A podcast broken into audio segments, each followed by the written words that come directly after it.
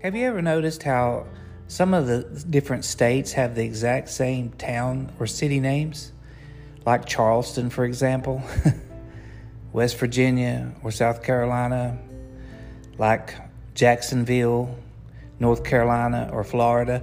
And that's the case uh, over and over. There's not just little cities or towns, but big towns that repeat the names. And I heard one time of an expedite freight driver who, it wasn't me, who plugged in the wrong uh, address, got the right address, but the wrong state. So it's important that we are headed in the right direction. You know, ultimately, the children of Israel were headed to the promised land. Uh, that journey took them in some strange paths because they kept wandering. But we don't want to miss the journey. I mean, look at some of the things that, you know, highlighted that journey. I mean, they got to cross the Red Sea on dry land. They got to watch water flow out of a rock.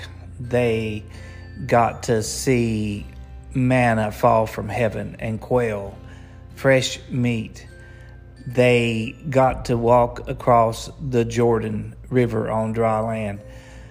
They got to watch the walls of Jericho fall down. And on that journey, God took care of them and fed them the whole way. They got to see all of that. You know, on my journey and your journey, we're headed to heaven we're headed to the presence of Christ. But on that journey, if we'll keep our eyes open, we'll see Jesus. We'll see God at work in our lives. And there'll be incredible things that we will not want to miss. We must keep our eyes open because God is at work. And what has He done in my life and what has He done in your life? Sometimes it's little things and sometimes it's bigger things. But I can look back over my life and see some pretty amazing moments when God did a miracle here and a miracle there, provided money when there was none, provided um, a roof when I didn't know how I was going to pay for it, provided uh, uh, advice and direction from a mysterious source that I would never have guessed it would have come from, right when I needed it. There's so many things I can look back and see how God divinely, supernaturally provided, directed, and protected. And I remember all of those things and I treasure them up. And this is the journey. It adds up to a journey of experiences that I will treasure, not just here on earth, but I'll treasure forever. I believe I'll keep those things forever. They're milestones in a journey that uh, they're God moments.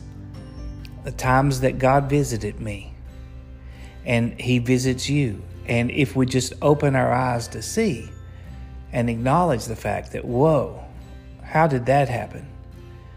Could that have been something that just happened by accident? Or was that indeed the hand of God at work in my life? Consider where you are today, looking back over the journey I invite you to see the footprints of Jesus. I invite you to see the handiwork of the Lord.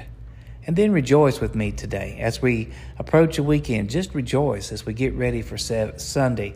Let's just rejoice that God has brought us. And as the old hymn says, "Tis grace that brought me safe thus far, and grace will lead me home." This is Joe Barrett, and this is Five Minutes of Grace. And I pray that you have an incredible weekend. May God bless.